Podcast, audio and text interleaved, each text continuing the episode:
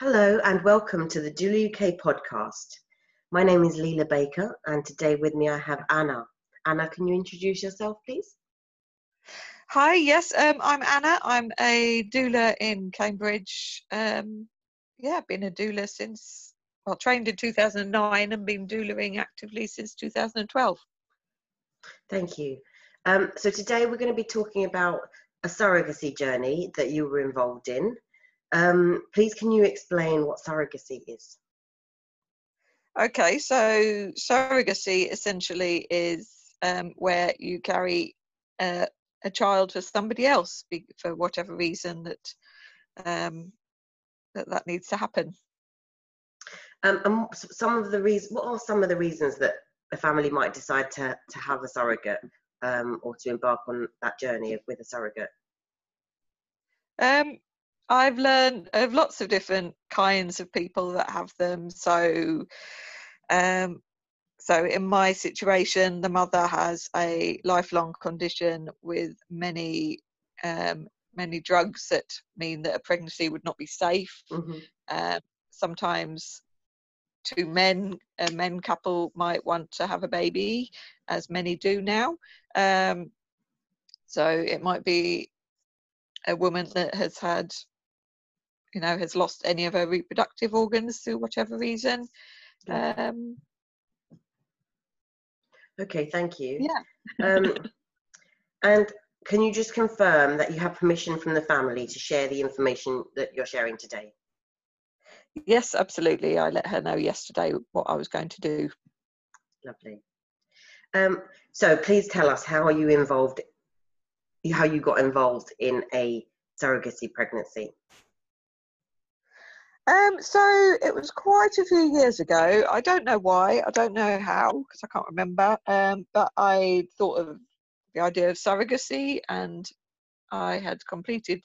I have four children of my own, and so I am so done with having my own children, and I have, you know, they're all older now, so I'm not, I don't feel the need to have another baby, um, and so I thought about surrogacy. I contacted Surrogacy UK, who sent me some information through um, about everything, and then I just sat on that information really and didn't pursue it for no real reason. Um, and then it was a few years ago that a friend, doula colleague, um, she had known about this because I had dropped it into conversation with a few people at whenever I must have done it. And um, she said, she contacted me and said, Are you still thinking about surrogacy? And I said, Well, I haven't thought about it, but I haven't, you know, I'm still open to it. And she said, because I've met a lovely couple who are looking for a surrogate. Um, so I was like, okay. So she arranged to meet us for us to meet up, um, which we did. It was very much like a blind date in that we were meeting somebody who this could be a massive thing for. Um, and so we met and just in a Costa coffee and just met up really, the three of us, and met, chatted. Um, so obviously afterwards, she, our mutual friend, then um, presumably asked the mum as well as myself, um, you know, how we felt about it. And as I'd reflected on it, I thought, well, I've got, why not? I've got no reason to say no. Um, so yeah, we kind of took it from there. So I got back to so the doula very much sort of was our matchmaker, um, and yeah, and so sort of let us both know that yeah, let's see where this goes. Um, and so then we started communicating off our own backs, and then it just went from there really, and mm-hmm. here we are now. And can you can you tell us about some of the challenges that you had with this pregnancy compared to your other pregnancies? Was it different in any way? Um, well, all of my children were welcome surprises, as I call them. I've got pregnant without trying, um, and just got on with it really. So, I mean, I've always suffered in my pregnancies with varying degrees of nausea and sickness. Um, first one being the worst, that was awful. But for me, it's even though I've had uncomfortable pregnancies, I have always loved it, and so it's a very special, precious time, um, and so that's why I was open to do that, no matter what what happened within it, and so I know that I can get through it, and that's what, it, and it's only a relatively short time for the Yeah. sake of a the uh, the gift of a child. Um, so yeah, so obviously I was the very nature is that it was IVF um, that created our you know our precious surrogate baby, um, and so yeah, it was very different from that point of view really. Um, so lots of medical appointments before, during, and afterwards. Um, Yeah, I think um, sometimes a, an IVF pregnancy can feel can feel different. I mean, you've got a lot of hormones involved that haven't happened, you know, haven't started. The, pr- the process hasn't started in a in a n- natural way, shall I say, spontaneous way, um, and so it can feel different um, sometimes with IVF, and that whole kind of I don't know about you, but I I had um, a sense of of not unease, but kind of there was more fear or not fear. Um, that's that's not the right word. Maybe worry about whether or not it would all go smoothly because it hadn't happened spontaneously. Um, you know, kind of that science over nature type debate in my mind. So I, I and I, with the hormones as well, I, I did have more nausea in my IVF pregnancy than I did in my spontaneous pregnancies. okay, that's interesting. Yeah.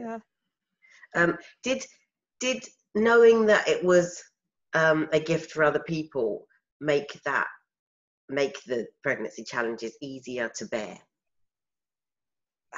Um, I mean, it's certainly under a lot of pressure because obviously you're doing this, and although, yeah, it's a it is a business essentially because you know there's money involved. Obviously, from their point of view, there's a lot of money, and I was aware of that. And so, because from my point of view, because I got pregnant with my own without trying, I'm I was thinking, well, surely being put in the in the most you know perfect environment of timing and you know all the medical knowledge about doing this that you know how could i not get pregnant because i'm Mm. being made pregnant at the perfect time Yep. um so yeah there was that and obviously knowing the money that goes behind it Yep.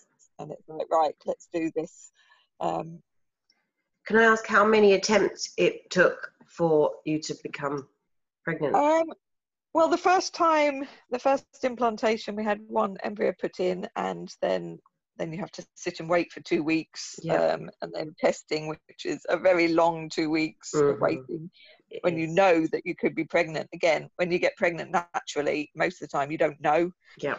and then you're like oh i'm pregnant um, but this is like am i pregnant and so that's a lot of ah A lot of waiting and, angst. yeah. and then when we did we did the test together which is what i really wanted. I wanted them to find out at the same time as me because to Yeah. me that feels right. Um, and it was a and it was a positive. So we were like yay it's worked. And for me it was like well of course it's worked. I can get pregnant. Um, yeah. And then unfortunately two days later i started bleeding which i've never experienced in any of my pregnancies. Yeah. so it was like oh my goodness and phoned them. It was something like six in the morning and i was like trying to phone them saying oh i'm bleeding i'm bleeding and then phoning the clinic um, yeah and just having to start that and then unfortunately it was confirmed as a loss Yeah. so um yeah and then we i think the positive pregnancy that we've just ended was number six i think Okay. so we've had several attempts which It's and a all of the others journey. Yeah so we were medicated quite early on to Mm. protect the pregnancy um, with progesterone Yeah. and um, yeah and just sort of had so much more into it just to try and make it happen but unfortunately none of the others even came up with a positive Yeah. um, yeah and then we had a bit of a gap because we didn't have any embryos at the time left um, because she'd she'd had some embryos to start, so we used those up. So some of the times we were having one put in, and other times we'd have two put in, Yeah. just to maximise that chance of something taking, but also upping the risk of one, two, three, four babies Yeah. being created. um, so yeah, we kind of looked into that and thought, well, you know, it's a risk, and I was like, yeah, just put all the embryos in. um, but yeah, um, it, and it didn't happen in those other times. So it was always a roller coaster of because we'd have a loss and then we'd try again as soon as cycle was back into back into rhythm. yeah. Um, and so it was very much uh, you have you go through all the process of having the implantation and then you wait and then you find out and with the negatives and then you go down and then you go right let's go again and go up Yep. again um, so in the end we had a bit of a, a break from it all. We were still very much in contact because out of our journey to start surrogacy together a beautiful friendship was formed which Uh-huh. you know i really hope always lasts. They only live a few miles away from me so we've been in regular contact. Um, we're very much my children who are still at home with me and myself are very much you know active with in, our friendship with them and so it's very much a social um, relationship as well as this surrogacy relationship yeah. um, so finally, we decided to change clinics to one that she'd heard about that has twice the success rate as any of the others, apparently. Um, and so, but it was very high maintenance in that they do a lot of work leading up to it. So they're very much looking at my body at the absolute optimum time through scans and blood tests. So we were backwards and forwards to London very often every couple of days at, at the peak um, to have blood tests and scans just to find that opportune moment and then on the day of the implantation we had to go early and then they had to do um, yeah blood test. and then we had to hang around and wait to see and then we got the phone call to say right yeah come on let's do this on that day so it was very much oh my goodness um, yeah and then waited again and this clinic was very different because normally in the others they say right do the pee on the stick and then so we found that answer ourselves but this clinic um, they do it with a blood test so they, Yeah. we weren't even the first to know which felt a bit we want to know first um, but to be told right you're pregnant. It was still exciting but because of all the losses we didn't get excited too soon. Yeah. um, and so because the mother previously has had a surrogate who she they got pregnant with um, and then lost it at nine weeks. Oh sorry 11 weeks sorry. Um, and so for her you know she couldn't get excited for quite some time and so i didn't want to get excited until she was excited because yeah it just didn't feel right to um, yeah and then eventually as time went on and I was having, still having blood tests regularly. Um, fortunately, my doctors was able to do it for us on a private basis, so I wasn't having to go to London and literally nip round the corner. Yeah. Um, and to hear those, I soon learnt about the progesterone levels and um, and things, and learnt that the It's a levels steep go up. learning curve, isn't it? The this IVF pregnancy business. Yeah, All I've sorts of learnt so words and stuff that you never used before. Yes, and and phoning up clinics and saying, "Oh, I just had a, uh, my periods on," and things like that. Yeah, and they're just yeah. very matter of fact. Yes. you get excited about periods coming and ovulation and things because you know it's all part of yeah knowing the timing. So um, yeah, when we were starting, it's like, "Oh, I've got a period. That means in a few days we can have an implantation and Yeah. things." Um, but yeah so and, and eventually the pregnancy was stable and so every day that it stayed and we got to a place where we all felt safe it was just a real reassurance and so they didn't they didn't tell people until about 20 weeks just Yeah. because they didn't want to have to you don't want to have to deal with other people knowing. No. um them getting excited and then having to tell them oh no. Um yeah and so i didn't tell people for a lot longer. I told people that i trusted because for me the support well in fact the support from the very beginning was critical um, to know that i had those people that i can go to that aren't immediately involved. Um, yeah sometimes it can you know there's there's several schools of thought over when you tell people that you're pregnant. I mean, even if it's not um, a situation like this, um, you know, some people like to keep it private and and um, until they're sure that it's going to go ahead. I find that that that can be difficult at places like work and and and things like that, where actually, you know, in that first few weeks, you might be feeling the most tired or the most distracted or the most nauseous, um, and it might be helpful if your employer could give you, you know, some concessions, make some some reasonable concessions for you over that time period. Um, and then again, if you know, if it doesn't, if it's not a successful pregnancy, if the baby doesn't, you know, make it to full term, um, then you know, it, it's I, I find that it would help if you had told people so that they could support you through that. Um, I don't know if it's a yeah. if it's a Western thing or a modern thing, um, they're keeping it a secret, you know, until until you're 12 or 13 weeks. Um, but it makes me sad to think that people might be secretly pregnant and then secretly losing their babies and not being able to share that with people. That that makes me sad. yes, definitely. I mean, in my work as a doula, obviously I can pick and choose when I'm working. And so, you know, very much a lot of my work was put on hold during this journey just because I wanted to focus on it and be available as I needed to be for much of the time. Yeah. Um, I mean, I do remember on our last loss, it, um, it we'd got the negative test, so I knew I wasn't pregnant anymore. Um, and then I'd gone to a birth because I'd been on call as a as a doula and um, i'd been i'd gone to the birth and it was during the labor that i started bleeding and that was really really hard but i just felt like it must have been for a reason and so i was supporting this couple so yeah i cried a lot at that birth which you can get away with because yeah. tears at a birth are perfectly acceptable and then afterwards when i was leaving them um, one of the um, midwives who i know a male midwife, funny enough, um, he was in in a room, and as I was leaving, and I just said to him, "Can I have a hug?" Yeah. And I explained why, because it wasn't for me to tell those parents what no. was happening to me. This was their time of their baby, mm-hmm. um, and so I said, "You know, can I have a hug?" Because I needed that, and then I debriefed to, I think it was my old doula mentor. I said, "Can I chat with you?" Just to, yeah, kind of let it be, and it just felt although it was really hard, it almost felt like it was meant to be. Yeah. And yeah, and so that was our last little loss. Um, yeah, but. So, how did the antenatal care work with with your pregnancy, with the last pregnancy?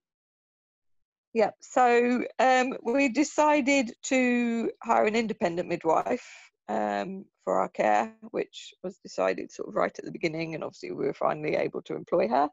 Um, because from my point of view, I was well, I was 45 when I gave birth. So, you know, I was at that point in life where, you know, um, I would get lots of risk factors. Um, and also, I'm aware that IVF in itself can be perceived as having risk factors in the pregnancy and birth. And also, my last two babies were cesarean. And so, another risk factor to add to my to my collection um, and so I wanted that continuity of care guaranteed so that I could sit, know that that midwife has taken us on, knowing that all of my risks and all the story and just not have to keep going into things. And so really have that continuity of care. Yeah. Um, so it was lovely because, you know, we'd have the, um, I'd virtually always go over to um, the independent mother, um, intended mothers, sorry, um, house and we'd have it together and so it very much it was just really relaxed but obviously getting that information and so she would because it's been 12 years since i'd had a baby and despite having worked with clients obviously and knowing lots of com- um, up-to-date information and knowledge for myself. I hadn't had a baby for so long, so it was almost like starting again in some ways.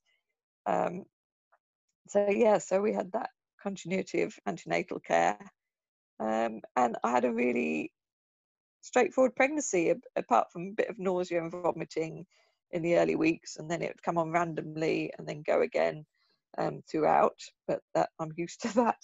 Um, yeah, and all of my tests and things were, you know, nothing ever flagged up really, um, apart from the very end when his one of the scans, because we had a couple of later scans because of my older age, um, and so he his weight had his growing had um, slowed down a bit, so yeah. we kind of negotiated that.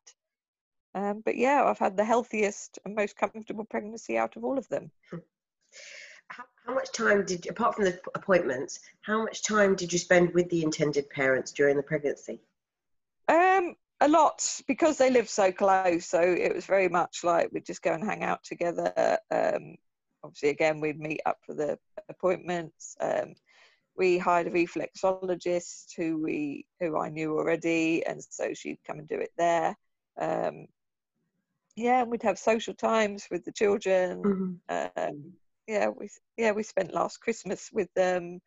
Um, yeah, so a lot, which was lovely, and it just yeah. really it really solidified and built on our relationship um, for the journey, really. So it, it was beautiful. I love it we had that. Did, did you have any moments of doubt or concern that you might find it hard to let go of the baby once he was born? Um, not doubt, but I think concern is kind of inevitable because right from the beginning, I felt that um, I wanted it to, you know, I knew it was going to be biologically theirs, and I don't think I could have done it in any other way. Yeah because we'd spent about a year getting to know each other, building up the relationship before the first implantation. Um, so, you know, that really proves and shows how how much you know I knew how much this baby you know this baby whichever yeah. baby it was yeah. to them um, and so yeah when you see that and because they live right by her um, her her family's house, her parents' house, um, and so they're a part of it as well. And so when you see how precious this baby is, for me there was you know of course the doubts you know the concerns came oh is it going to be hard? Which is why me getting my support in early was so crucial because i needed people to keep me okay. Yeah. Um and so yeah it just but then it never became an issue really about whether I could let go of this baby. It wasn't biologically mine. To give, you know, I didn't want a baby. I, you know, I was getting sleepless nights at times yeah. in, the, in, the, pregnancy. I, I want my sleep. And, yes. Yeah. Um, yeah, and I, you know, I get, I'm more tired naturally as we do when we age. So yeah. I didn't want to, you know, have the demands of a baby. So you know, it wasn't my baby to give. I'll grow it for nine months and then that's it.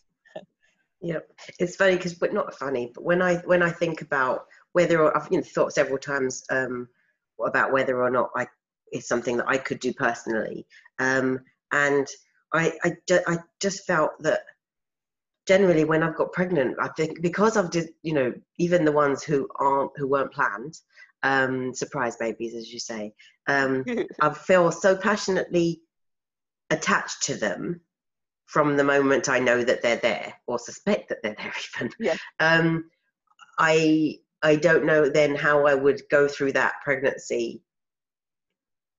Not controlling that attachment, but you know, just being mindful of it. Um, yeah. And I think you know, yeah, it, it, if then if the baby is not biologically yours, and because there are situations where the baby is biologically the host mothers, yeah. the host host body, you know. Um, yeah. I think that might help definitely. Um, yeah, it's, it's hard, but uh, I was just reminded of a video that I saw a couple of days ago of a sheep who had had a baby and the baby was stillborn, and the another sheep who had two babies gave that sheep one of her babies? But no, just just gave it. Yeah, I mean, she was crying. So uh, they, you know, they took the farmers took the the baby who had died away, the lamb who had yeah. died away, um, and the other mother just pushed the baby towards the sheep. Um, and then there's a picture of them sort of, you know, not co-parenting, but literally one mum, one mother sheep on one part of the field with one baby and the other one a few meters away you know doing really good social distancing um, yeah. away with their with the other baby um, oh, and I just it made me cry because it was so yeah, sweet. It was me goosebumps. Yes. because you know I know I know that farmers do that sometimes. Yeah, but the but sheep did it. Well, according to this yeah. story, the sheep did it. Um, yeah, which just seemed so beautiful. Yeah, yeah, and because um, how, how did the birth go? Um, so yeah, I mean, my plan was to have um, a vaginal birth after cesarean because I know that my body is capable of birthing, and because of all of my work now, I am blessed to know so much information and resources to be able to maximize my chance of that happening. And so I kind of dedicated a lot of the pregnancy to that. Um, and so we kind of had a plan A, plan B, um, probably plan C as well. Um, and so it was in my mind at the very beginning to have a lovely home birth in their house so their baby could be born in their house. Um, but as time went on, because the mothers had lifelong medical conditions, um, her, her life is very much medicalized. And so for her, that is life. And so although you know we've kind I've kind of taught her and she's learned along the way you know well they both have obviously I can't forget the father but most of our involvement was the mother and me um, and so yeah she kind of learned about you know knowing that this had a high risk because my um, previous cesareans and so we we communication was the key really because it was like you know I'd tell her what I thought and you know wanted and then she would find out about it or listen to me and listen to others. And so we did a lot of negotiation um, just to find our our mutual um, agreement on these things so that it was a lot of give and take between us. Yeah. Um, so i'd we'd had appointments with the um, consultant midwife at the hospital. Um, about what kind of birth I could achieve. Unfortunately, because I know her more personally, she was able to really sort of understand what I wanted and help us in planning um, the different options, really, whilst obviously doing her duty and giving us the information um, and thinking about risks and recommendations. Um, but she wholly supported us in our choices.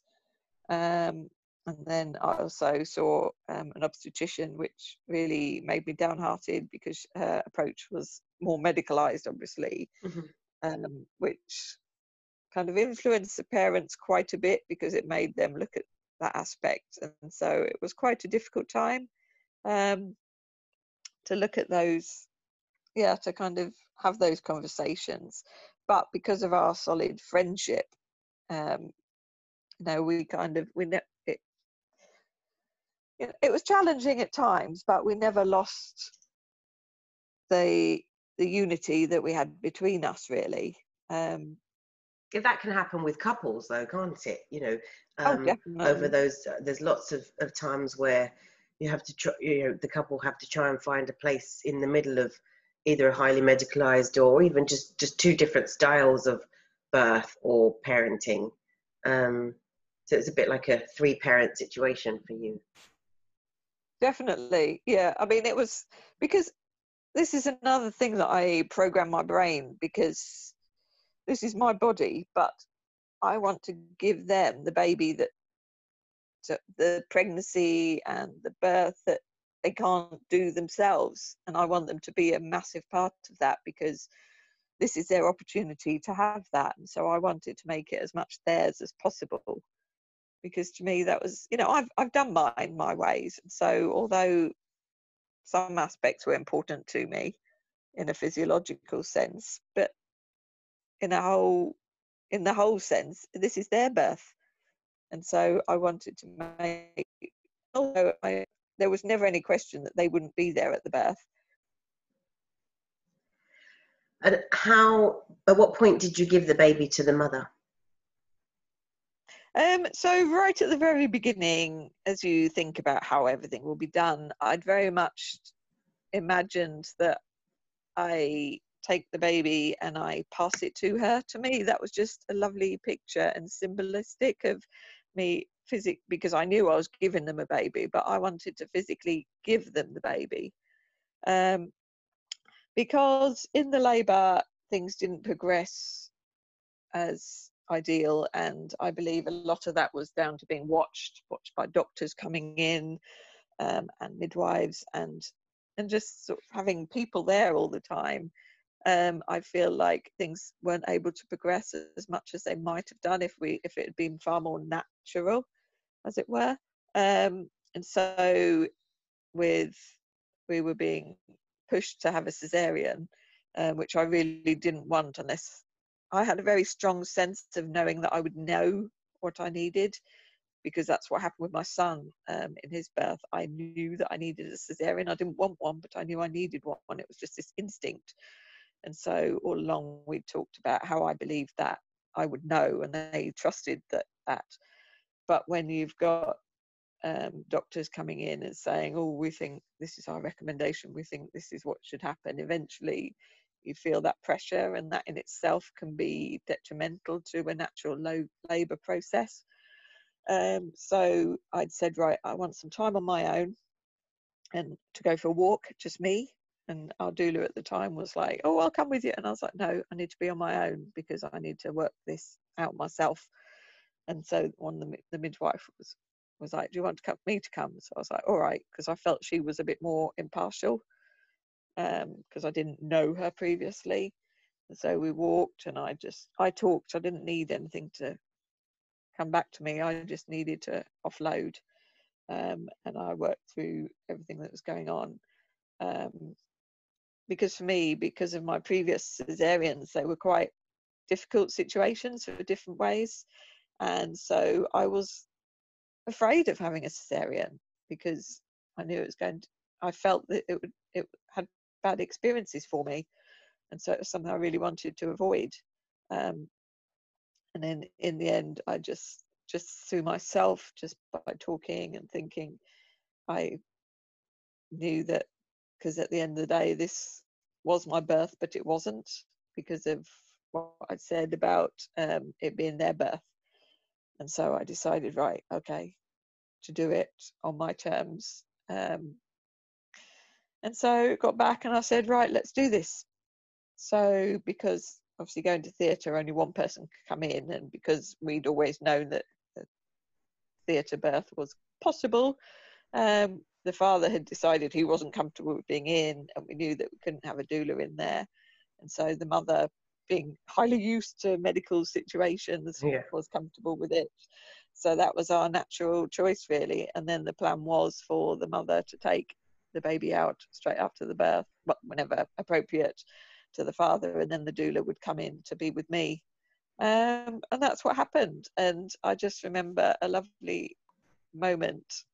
Well, first of all, because it was quite quiet in theatre, I ended up with nearly all the theatre staff. and it was just so relaxed because I wasn't, I was in labour, obviously, but I wasn't um, suffering at all. Um, and so it was very relaxed and setting it all up which is not something that i'd had the experience of before.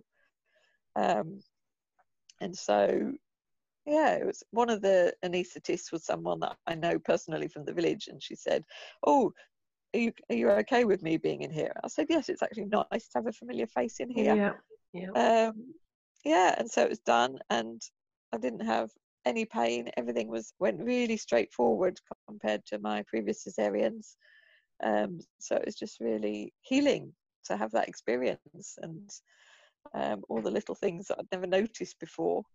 And then we heard him before we saw him. He made himself very known that he his presence very known that he had arrived. Um, and then he was brought up. So and it was lovely because one of the somebody must I must have said something at some point and it been recorded because one of the midwives said, "Oh, you want to pass the baby to her, to the mother." Um, so at the time, I'm obviously there, down on the table. My arms were either side of me, and so the mother was beside my head. And so they kind of they said, "Oh, you want to pass him?" So I'm thinking, "Well, how's this going to happen?" um, so he was kind of brought up between us, next to my Mhm. head, and Mhm. apparently I gave him a little kiss, which I don't Oh. remember. Um, and then I just said, so I kind of I think I tried to shuffle him over, but in the end I just said, "Take your baby," Yeah. um, because that just yeah. So I'm still giving giving her her baby. Yeah. Um, and then, yeah, so she took him, and then obviously he had to go and be checked. But I said, so she was sitting with me, and I said, go and be with your baby. Because I knew that at that moment she must have been torn between looking after me and being with her baby. Um, yeah, and so she went, and then she took him out to have this beautiful meeting with his father, which has been recorded on video, which they captured of her taking him out. And it, it makes me cry every time I see it and every time I look at it because it's so beautiful. Because that was the birth of a family, which was so, which has been 10 years, sorry, um, which was 10 years waited for Yeah. and longed for. Um, and the doula came in to be with me and give me that support as I was obviously being stitched up um, in theatre. Um, yeah, and then she stayed with me. And then during our time in hospital, they were, the hospital was just amazing um, in how they dealt with it because it's not something that our particular hospital has very much experience of. Um, but it was just amazing because they put put they sent the baby and the parents to one bit, so they were together, and then I had a side room. Well, first of all, I was in recovery, um, and then I was moved to a side room on the ward because obviously it could have been really difficult for me being in a ward with other mums and babies. Yes. Yes. Um, so that was they dealt with that really sensitively and appropriately. Um, yeah, and then they were in the they were taken to the ward, which is normally for situations where the baby needs care but the mother doesn't. Um, and then they would come up and see me. And they'd bring him, and I had cuddles with him um, in recovery and then in the ward. And it felt fine because I, I was very much then, how do I feel? Um, and it was just, and I just genuinely felt fine. It felt like I just felt this amazing peace. Um, yeah, and so and the way that I looked at it was that when I'd cuddle him, it, it felt like it didn't feel like my baby. Yeah. Um, it felt like when you when you have a really special person in your life who has a baby, and that baby's special because their parents are special. Yeah. That's what it felt like. Like And a family so- member, or like your niece or your nephew, or you know, Yeah. yeah, yeah. yeah i mean i've never had that experience because i don't have nieces or nephews but but that's how it felt i've had many special people who've had babies and so i love those babies because i love their parents Mhm. and that's how it felt um Which is the best you can hope for, isn't it? Really, that you It know, was. you, you I yeah, mean, yeah i was just so relieved and delighted and just so in love with how it had all worked out really um because it wasn't that oh my goodness you know i mean i crave to cuddle him because he's so special to me but i think it's from that point of view rather than it being oh my goodness i'm missing my baby um yeah. yeah so it was just very positive How was it agreed that the immediate postnatal period would work? Um, it was kind of fluid because we had ideas, but we were open to changes of plans. So it was, you know, had I not had a cesarean, then we might have all been together. Um, so it was very open, really. And so how it happened was just, you know, given the situation of the birth, really. Um, yeah, and the fact that it, the hospital was so supportive, and so you know, it's kind of it was very much sort of led by right do you want to do this yeah and so it was all very sensible and and acceptable really for everybody so and it just worked really well. So I can't see how else it could have been done, really. Yeah. Um, And how about And then- feeding? About how how did baby get milk? Um, so again, this was something that we talked over a long time before. I mean, one of um, my doula colleagues, who's a breastfeeding counsellor, she'd come around and done a session with us about um, about everything to do with breastfeeding, but not breastfeeding. Um, yeah, so we'd um, lined up everything. So I'd been trying to harvest colostrum in the weeks leading up to the birth, but unfortunately struggled with that. My body was just not playing ball. Um, but they'd contacted a lo- local milk bank who'd um, delivered them a supply of breast milk before the baby had been born. Um, so they had all that lined up, and then over time and a lot of effort from myself, I managed to get my milk going, and with some wonderful support from um, local doula breastfeeding supporters and breastfeeding counsellors. Um, yeah, and I'm so he was, and then Milk Bank delivered some more milk later on. Um, I mean, going back just a little bit, his the timing of his birth was perfect because he was born on a Monday, and then it was on the Friday where the coronavirus stuff all kicked in, um, which kind of changed everything and would have changed our whole experience for the worst, really, had it happened then. Yeah. Um, so I had the support of doulas coming in and helping me out practically um, in the days after the, the birth, which was absolutely phenomenal. Ph- ph- uh. Phenomenal. So Um, wonderful. Yes. great. yeah, my daughter, my um, 14 year old daughter was absolutely ecstatic. She said, We've never had so much food in the house because people were inundating us with food.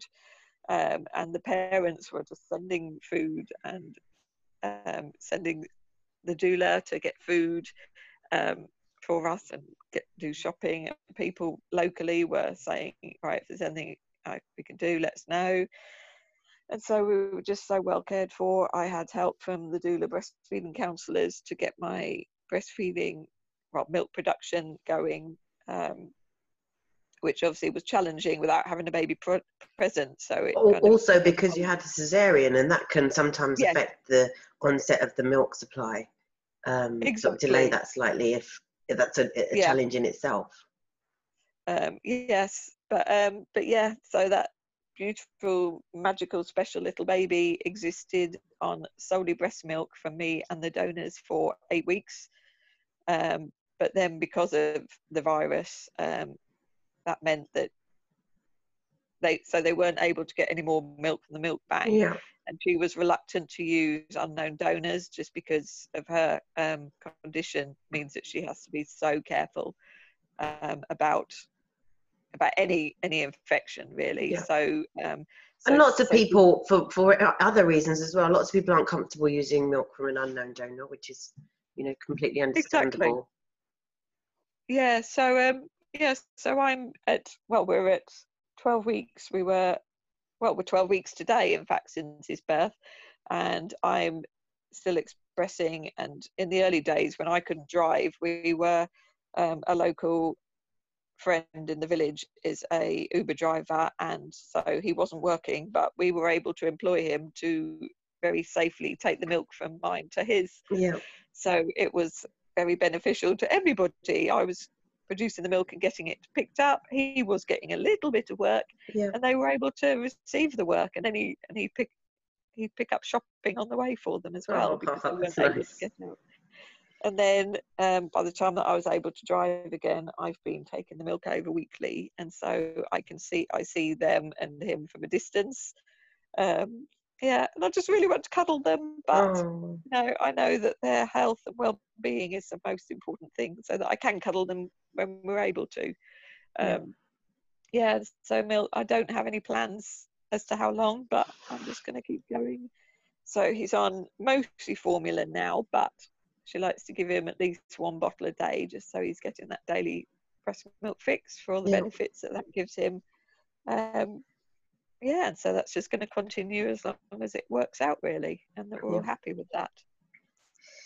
So I just want to say, you know, for the listeners who aren't necessarily based here or don't know about how, how surrogacy works here, it's not legal to accept payment for surrogacy, but you can claim from the, the intended parents usually pay for any lost earnings, other out-of-pocket expenses, and just your the the cost of your health and well-being during um, the pregnancy and all of the treatments and everything. So I just wanted to confirm that for anyone who doesn't uh, doesn't know how that works financially here in the UK. Yeah, um, that's right. Um, what can doulas and midwives and even friends and family do to support a family who are having their baby via sur- surrogacy or a pregnant person who is having who's carrying a baby for another another family? What can we do to help? Um, I mean, again, like I said right at the very beginning, I mean, I'm blessed to know to have this wonderful circle of network of support.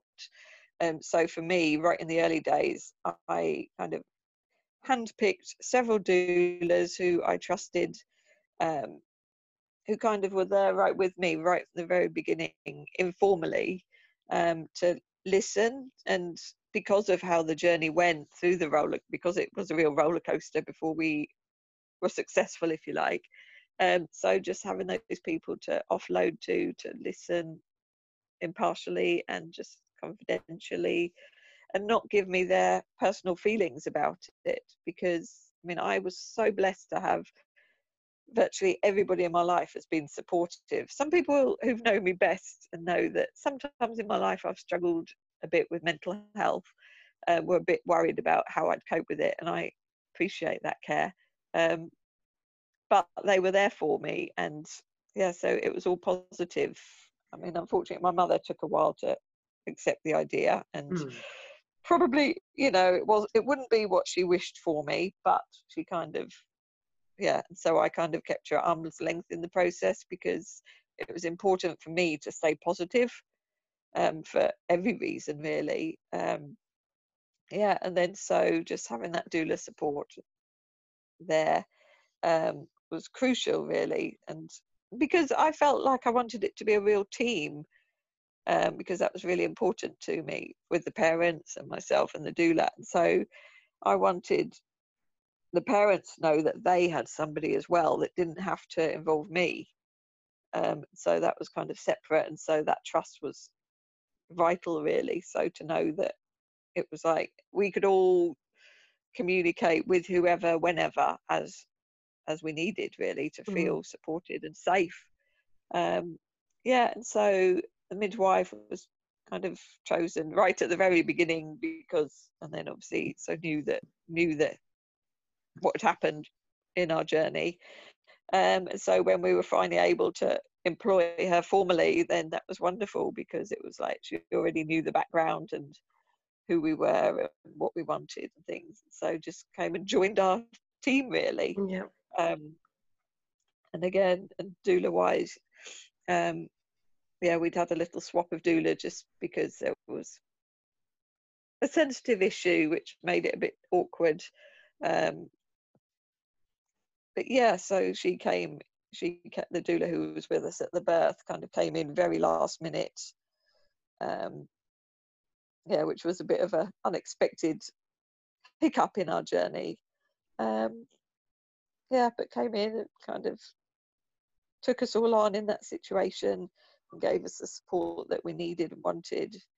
Um, yeah, yeah. And so, and, and as I've already said, you know, with our experience with the hospital, the staff that were there were just seamless, really. Um, I mean, I managed to see the um, consultant midwife who we'd met with in our labour, um, and so it was lovely to see her. I haven't seen her since, unfortunately, but we sent her an email afterwards to, you know, personally sort of thank her for all of everything that she'd, you know, done for us in the pregnancy um, and labour. And um, yeah, so obviously because everything's changed, you know, things haven't been able to happen mm-hmm. as easily as they might have done otherwise. You know, we might have taken him in to see them and things like that, and that's not an option at the moment.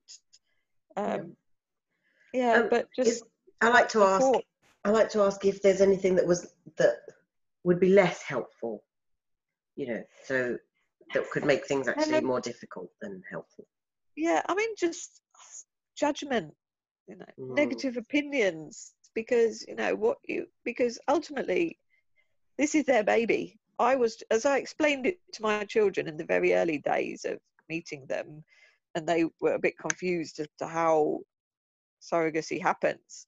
I kind of had the, the idea came to my mind um, that I said, right, imagine that next door has a chicken that they want cooking, but their cook is broken. They could, uh, we could cook the chicken in our oven, but it's, and then we give it to them afterwards because it's their chicken. And that was just the idea that came to my mind. And eventually, after a few questions, they kind of, it made sense to them. That's a perfect explanation. that That makes complete sense. That's just what came to my mind. And I've since discovered some lovely children's surrogacy books that explain it in different ways. And um, yeah, so this information is out there for people to explain it to those who are struggling to understand. Yep. But for me, you know, I was just, you know, I've I've cared for so many children as a nanny and nursery nurse in my previous career, um, and so you know, I'm so used to caring for children, and then, but they're not mine. Yeah. And so this was just a variant of that, really. I was growing a baby. You know, I've given, I used to give my um, milk to the neonatal babies with my, um, with my previous babies, um, and I've given blood as a blood donor. Um, but so this was just, I'm just lending my room for nine months, Yeah. um, and so that was just a variant of all of that, really. Um, And what Yeah. about while you went away about your day-to-day business? You know, shopping and you know, when we could do things freely. Um, when you went around about your day-to-day business, people would ask you about the pregnancy. How would you say? How would you ex- explain it to strangers? You know, the person at the checkout I- who says, yeah, "Oh, I mean, when's your baby due?" La la la, all of that. Yep. I mean, to me, I don't know why, but for me, I was very open about it right from day one because surrogacy is something that is increasingly known about through just it. I think it, it is. It happens more often these days. I think. Again, as I said before, in particular areas are more used, more common than others. Don't know why, it just is. Um, and also some high pro- high profile surrogacies. So, exa- for example, Robbie Williams and his wife Ayda have had two surrogate babies. Um, um, it's been on television programs, you know, sometimes less less positively, with you know, sort of more drama added to it. Yeah. Um, but you know, when it happened, it's just escaped me who else has had them in high profile cases. Um, I remember I saw a so program. you know, we know more about it. Yeah, I saw a program where it was it was kind of extreme pregnancy. So you know, there was a person who didn't know they were pregnant. Um, you know, a person um, person who wanted to do a lotus birth, which I didn't think was actually should be classified as extreme. But you know, this was was a very mainstream channel that it was on. Um, and one of those was a, a, surro- a, fa- a surrogacy family, and it was just it was so fascinating and um, wonderful to watch um, especially the you know as the intended parents received their baby like you're saying that video you know yeah I, even though i don't know that family if you showed me that video i would probably cry too. Um, because it's it's a magical moment to watch anybody receive their baby for the first time. Um, yeah, but when it's been so hard fought um, and how they've kind of felt possibly disassociated from the situation because they're not carrying the baby um, and then to watch them yeah receive this miracle extra extra miraculous miracle yeah it must be really beautiful yeah. And so, I mean, what you was what you were asking before. So, you know, whether it be people that I know in the village, because when I started showing, obviously it was like, oh, and then you know, people must have talked because every now and again people would say, oh, and it's a surrogacy, isn't it? And I'd be like, yes. and so the news was getting around, which kind of took the job from me really. So it did me a favour. Um, you know, but even like say, strangers, you know, asking me, so I'd give them the facts and say, oh yes, you know, I'm this many months or it's due at that time, and I'd say, oh, but it's not mine, I'm a surrogate, because you know, to me, I didn't want to have to, you know, if I'd hidden that information away, and then those people see me afterwards, they're like, oh, well, she hasn't got a bump, she must have had the baby, but where's the baby? yeah. So, so I think if demystifying the whole process is a good idea. Yeah, and just you know, and they and so some people would be like, oh, okay, or some people, you know, the amount of times I was told how wonderful I am, and Mm. I'm not good at hearing that. I'm, I'm not good at being humble. Um, so yeah, people would tell me about that, and so I'm like, I'm just, I'm just me. I'm just carrying a baby for someone. Or people would say, oh, I've never met a real life surrogate before, and it was so lovely and sweet. But you know, I was over because I decided right at the very beginning, right, people aren't going to like this. It's not going to be, you know, I'm not going to be supported, and therefore I knew that anything else would be a bonus. Yeah. And oh my goodness, you know, the positivity which I've encountered. Again, I'm getting weepy um, because it has just been, you know, people have seen it for the gift that um, that it it is. Because at the end of the day, I am giving life to an amazing, beautiful couple. Yeah. I've wanted it for so long, and Yeah. you know, they thought they were- they were nearly there, and then they weren't. And so to be able to do that, it's really humbling because I'm that person that's done that for them yeah. so that for them is you know that gives us this amazing bond no matter where them and me are in the world we always have that connection that i carried their baby and he's their baby because heck he's going to look like them and their family because of dna but you know a little bit of that dna remains in me. Yeah. and yeah because that is biological. Apparently we carry the dna of all the babies we carry. Yeah. I actually, when I did my IVF journey, I was part of a Facebook group where um, other people who were going to the same IVF clinic um, were in, and there was an, a, a woman there who was who was having a baby um, for some other people, and um, their baby, her baby looked like her other children. The baby that was born, even though it was, Yeah. you know, biologically the embryo wasn't, you know, part of her. Um, the baby Yeah. did look a little bit like her her children. They looked like they could be siblings, uh, which I thought was actually really sweet. And they did have you know have a lasting relationship afterwards, almost like um, like family, like cousins. You know. yeah So Yeah, my last question is: Yeah. um, Is there anything you want to say to either families who are looking for a surrogate or thinking about using a surrogate, or um, people who are interested in becoming a surrogate for an intended family? Yeah, I mean, most of my knowledge has come through the journey. I didn't know that much before. I mean, I've learned, you know, the my beautiful intended mummy. Well, she's not intended anymore. She's now the mummy. um, she had done all the groundwork before, and so she was teaching me, which was quite lovely. That you know, I knew lots about pregnancy and birth, but she knows lots about um, the surrogacy journey and all of the all of the different aspects to it. Um, so yes, we've kind of learned together really and grown in that. So this is why I want to use my experience now to help other people um, and inform other people um, because yeah, it's a minefield out there, and boy, is it a roller coaster.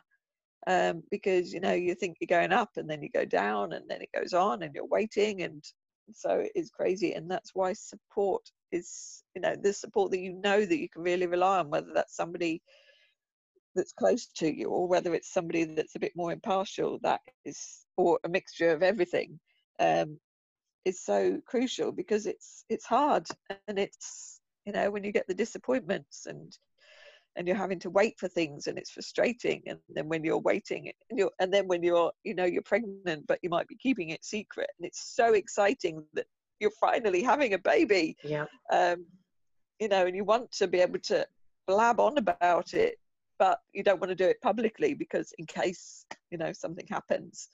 Um, so you need those trusted confidants, whoever they are in your life.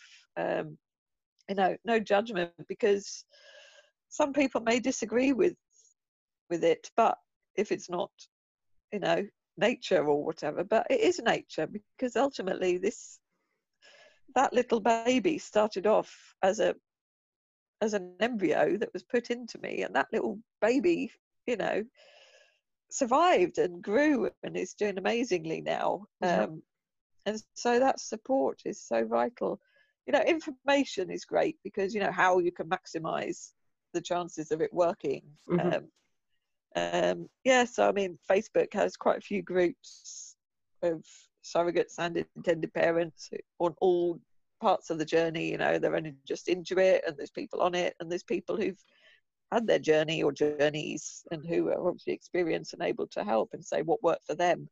You know, as with anything, what works for one person doesn't necessarily work for others, but yes, you try.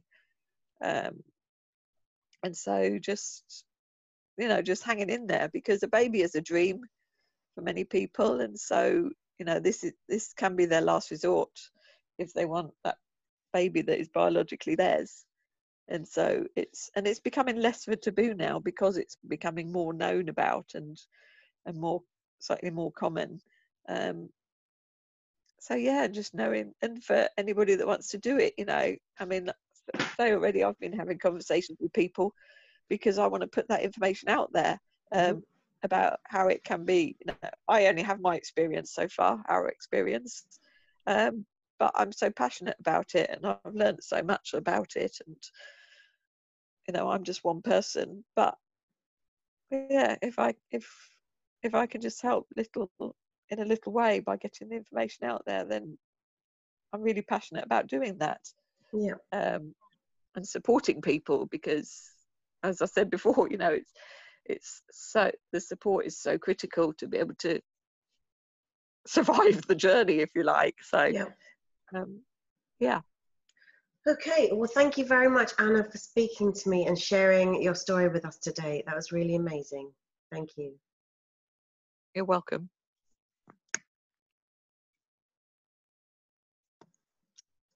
I just want to say thank you again to Anna for sharing that amazing story with us. Um, and thank you to you for listening. Um, hopefully, you'll join us next time.